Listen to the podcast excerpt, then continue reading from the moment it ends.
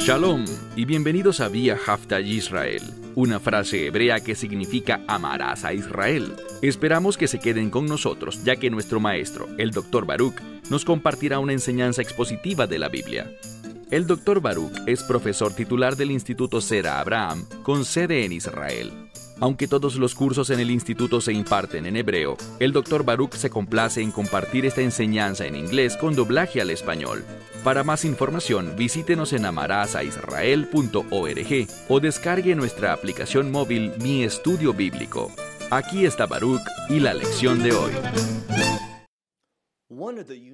Una de las cosas únicas de la Biblia es el lugar que ocupan las mujeres dentro de la palabra de Dios. Regresando unos dos mil años atrás, o incluso antes, era costumbre estimar a las mujeres generalmente como inferiores a los hombres en la sociedad. Pero cuando miramos las escrituras, descubrimos que la Biblia no las trata así. De hecho, Dios ha usado a las mujeres de una manera poderosa a lo largo de las páginas de la Biblia. Y sabemos que cuando Dios creó al hombre, dice que creó al hombre varón y hembra. Esto muestra igualdad, pero existen roles diferentes. Vamos a estar analizando un pasaje muy importante del Evangelio de Lucas y vamos a ver que se mencionan a dos mujeres. Y eso debería hacernos recordar algo. Cuando vamos al libro de Éxodo, vemos que Dios estaba en silencio, que la gente estaba clamando, debido al duro trabajo que estaban sufriendo bajo la opresión egipcia, porque los egipcios reconocían que había algo especial en los hebreos, que estaban creciendo y volviéndose más y más fuertes. Y en lugar de ver la providencia de Dios sobre los hebreos, ¿qué buscaron hacer? Buscaron esclavizar a los hebreos, maltratándolos para que no florecieran, para que los propósitos de Dios no se cumplieran a través de ellos. ¿Y qué sucedió? Ese rechazo al orden de Dios, a su propósito y a su plan, trajo como resultado la destrucción de Egipto. ¿Y qué sucedió? Dios, que es soberano, sacó a su pueblo fuera de Egipto. Pero aquí está el punto importante. Dios estaba en silencio. Él no respondió a los clamores del pueblo, del pueblo judío, hasta que dos mujeres, esas dos parteras hebreas, que temieron a Dios, obedecieron a Dios y no se sometieron al mandato del faraón. Eso es lo que es la fe. Y ese acto de fe por parte de estas dos mujeres capturó la atención de Dios y la Biblia dice que él recordó su pacto que había hecho.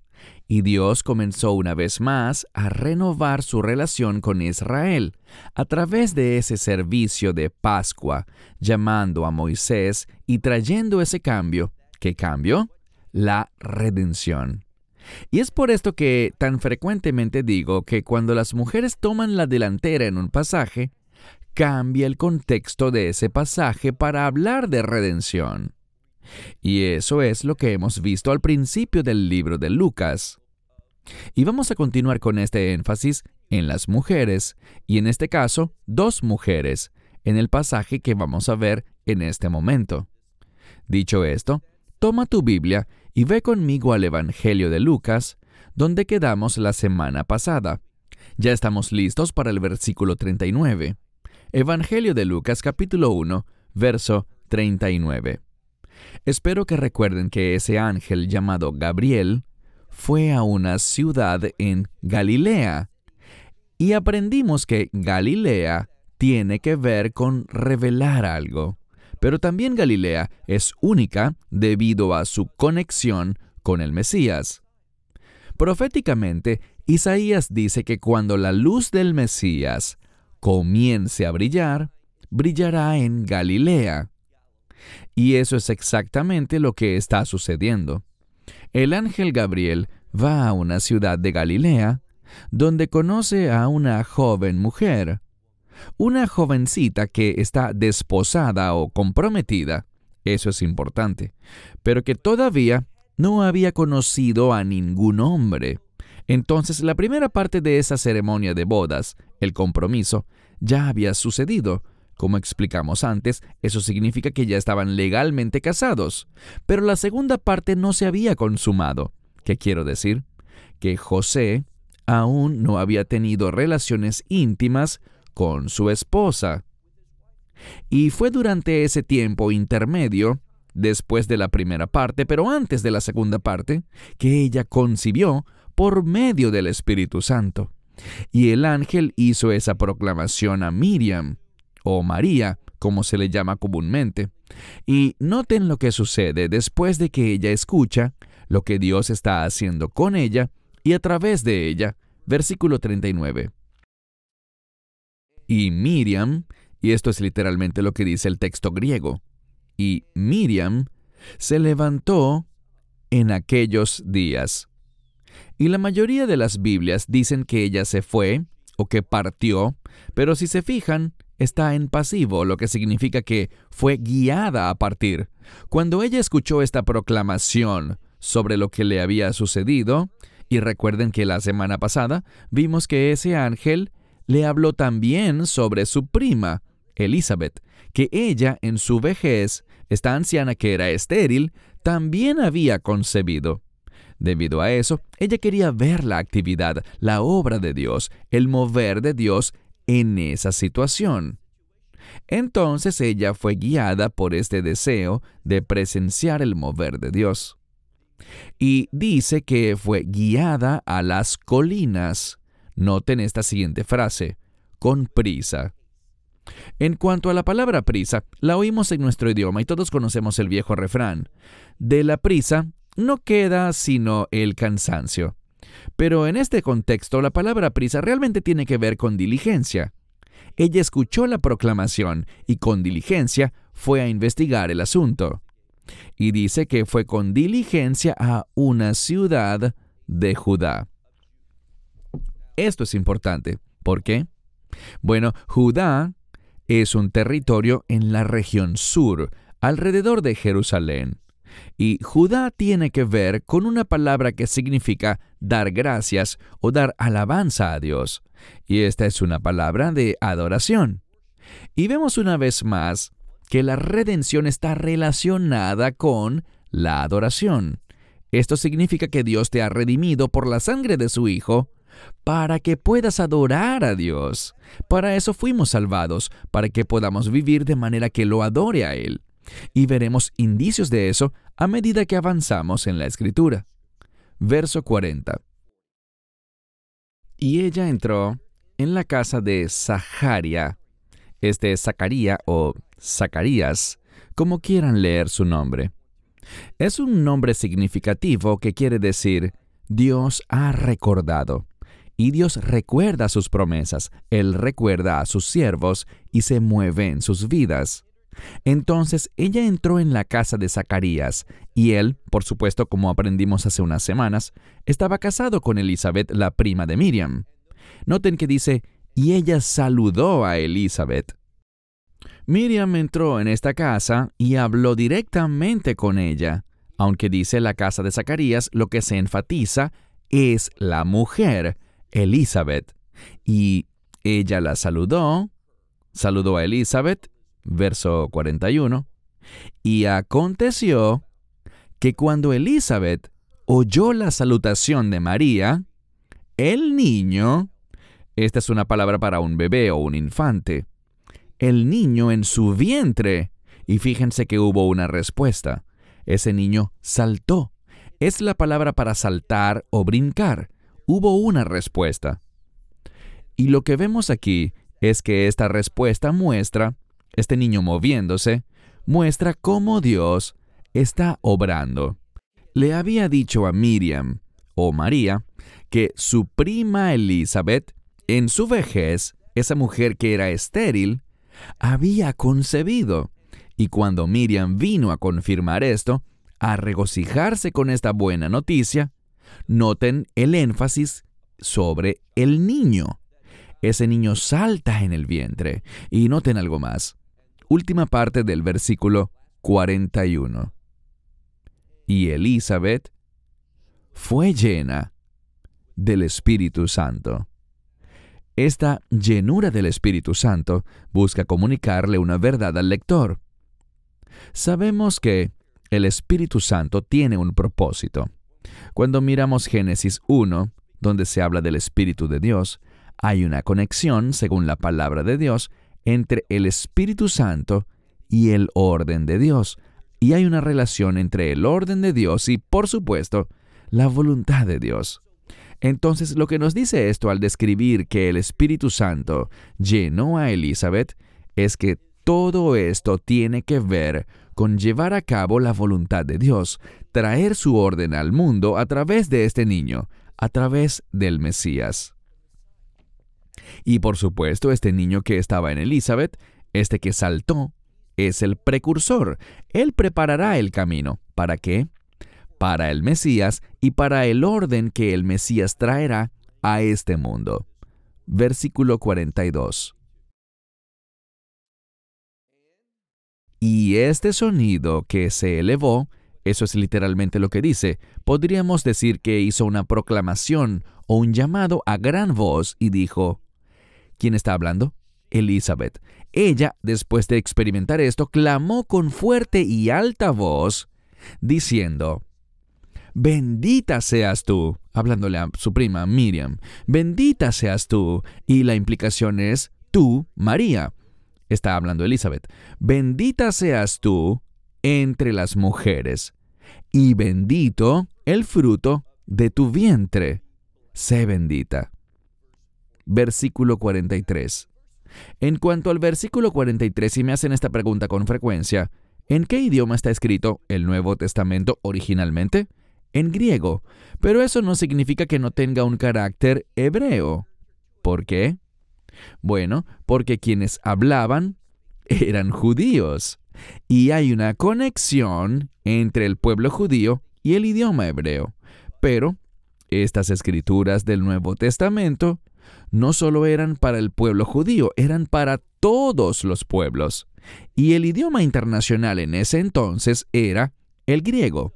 El griego del Nuevo Testamento puede tener un sabor hebraico, por así decirlo. Y lo que vemos aquí, mira cuidadosamente el versículo. Versículo 43. Hay una palabra significativa, simplemente la palabra esto. Y cuando aparece en idioma hebreo en la escritura la palabra esto, es para mostrar énfasis, para mostrar algo que es fundamental. Es el objetivo principal. Y con eso es con lo que este pasaje está lidiando. Y lo veremos claramente en un momento. Versículo 43. Ella está hablando y dice, ¿Y de dónde viene esto a mí? Es decir, ¿qué es esta cosa, esta cosa importante que está sucediendo en mí? Para que ahora, fíjate que Elizabeth es quien está hablando y dice, para que la madre de mi Señor venga a mí. Ahora no dice la madre de Dios. Eso sería incorrecto. Es la madre de mi Señor. Y el Mesías va a nacer. Miriam es la madre del Mesías, el Mesías humano. Pero debemos entender que ese Mesías no es solo completamente humano, sino que también es completamente divino. Y sabemos que su divinidad no tiene nada que ver con Miriam. ¿Qué nos enseña la Escritura? Y vimos esto hace algunas semanas. Que Yeshua fue concebido, esta encarnación tuvo lugar por medio del Espíritu Santo. Entonces tenemos al Espíritu Santo trayendo la divinidad del Mesías al mundo, y el Mesías eternamente es divino. Aprendí una expresión en el seminario. El profesor decía con respecto a Yeshua, y es una maravillosa afirmación la que me enseñó. Jamás hubo un momento en que Yeshua, el Mesías, jamás hubo un momento en el que Él no existiera. ¿Qué significa eso? Que es eterno. Así que Él es eterno, Él siempre ha existido, antes de la encarnación.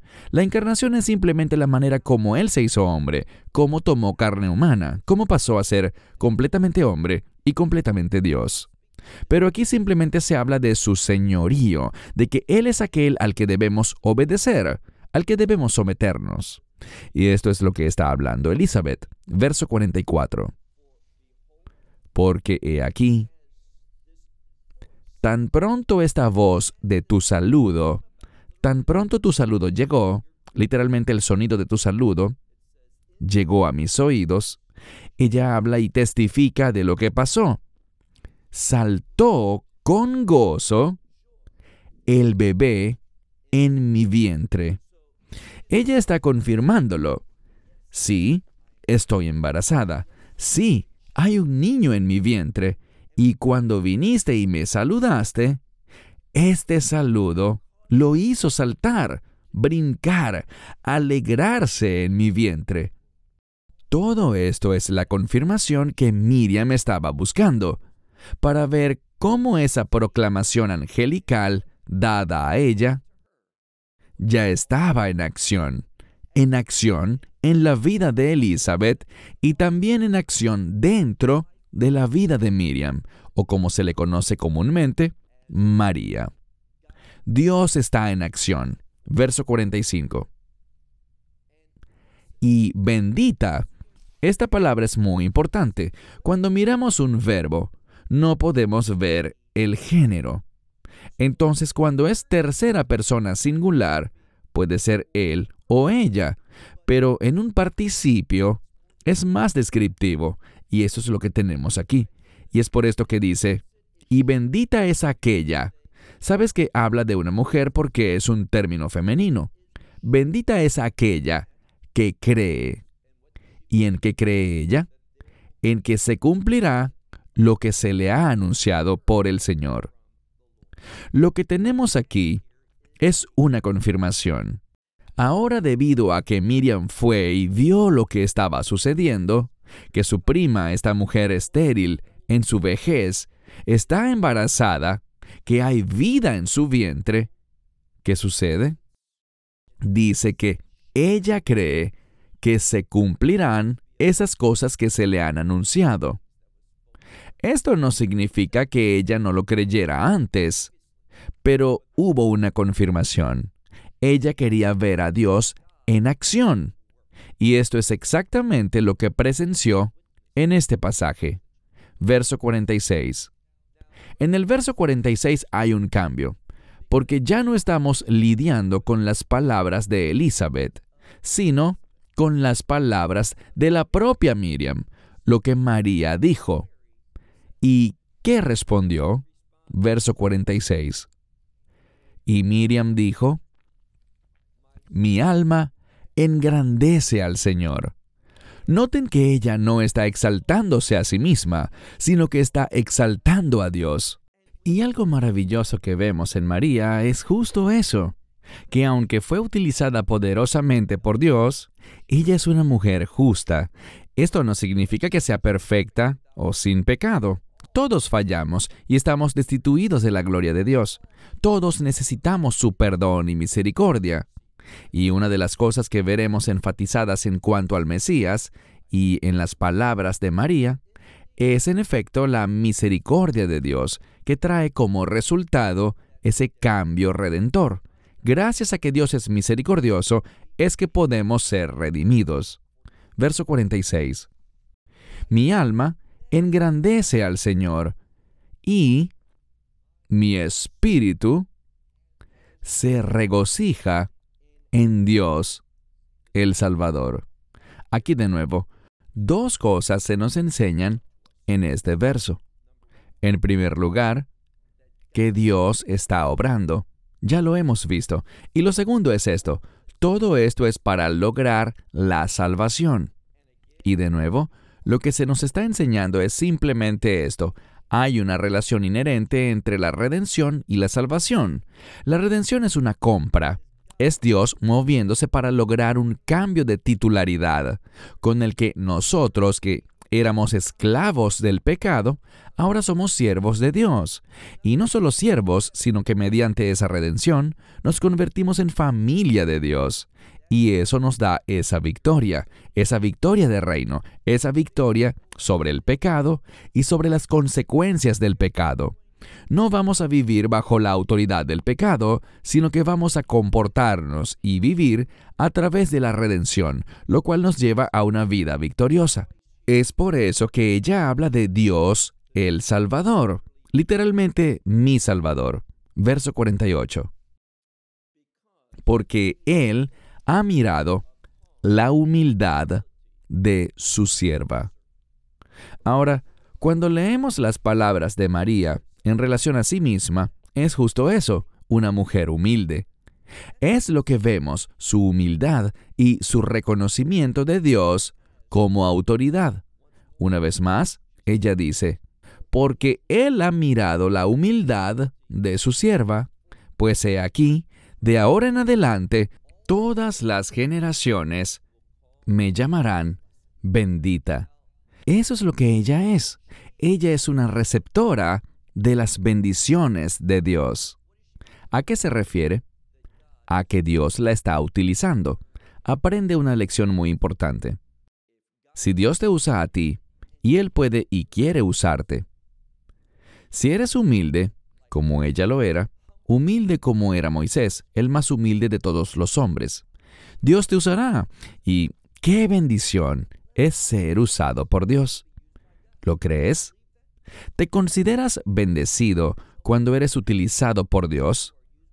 Así es como un verdadero discípulo de Yeshua, de Jesucristo, se considera a sí mismo. Bien, sigamos adelante. Dice en el verso 47, Primero vimos esto con respecto al Dios y Salvador, y luego vimos en el verso 48 cómo Dios puso sus ojos en la humildad de su sierva.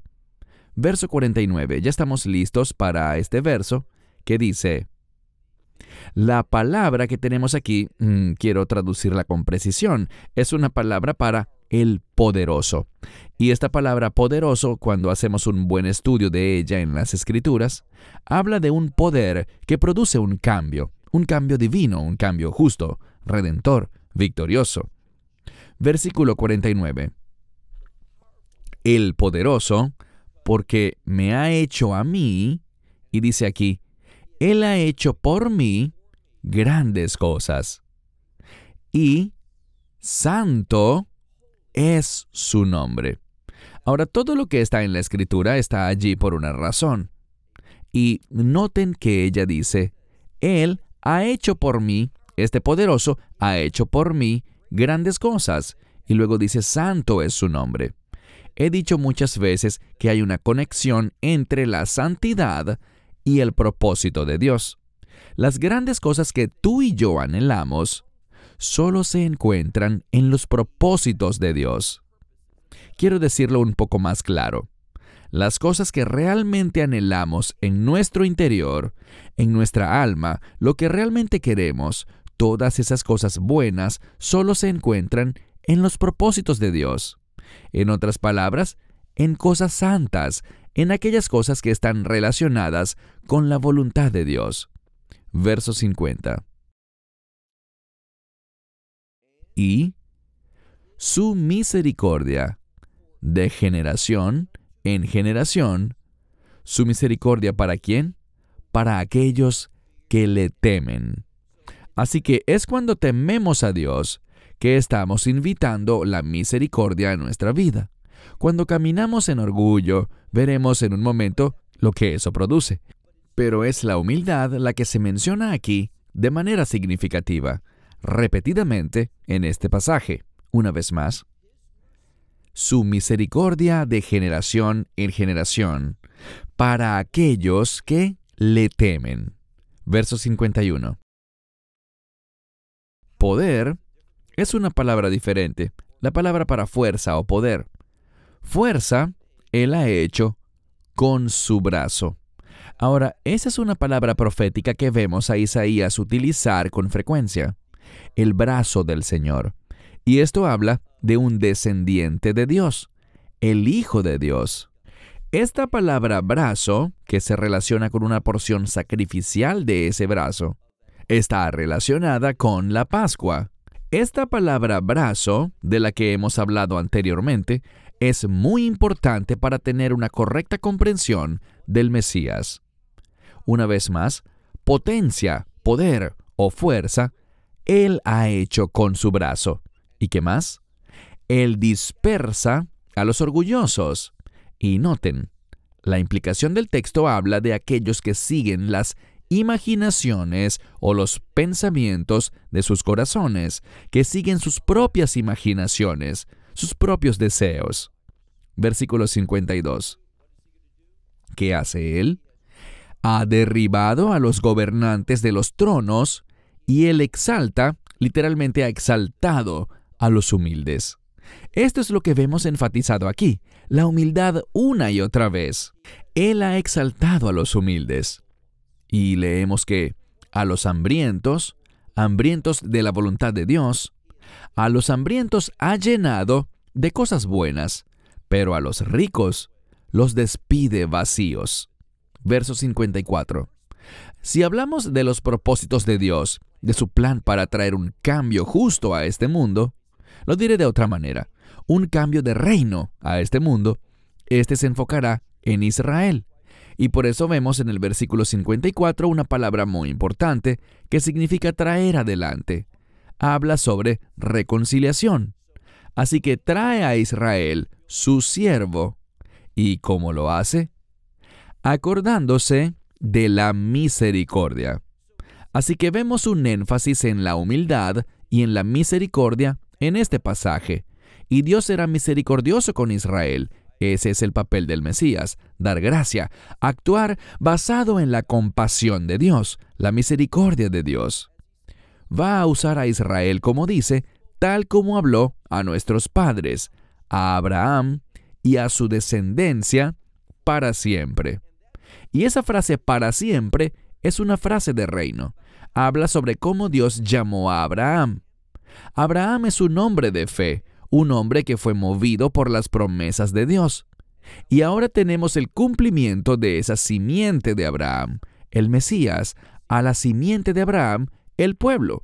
Ese término, la simiente de Abraham, se aplica tanto para el Mesías como para el pueblo, los seguidores de la fe de Abraham, para mostrar unidad.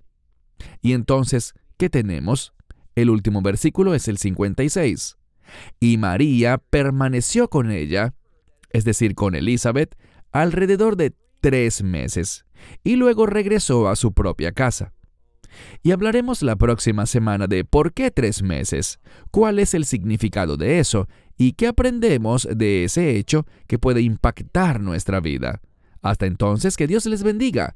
Shalom desde Israel. Shalom from Israel. Esperamos que te hayas edificado con el mensaje de hoy y lo compartas con otros. Te invitamos a seguir nuestros estudios cada semana por este canal y por el portal de YouTube de Amarás a Israel. También puedes descargar nuestra aplicación móvil gratuita Mi Estudio Bíblico.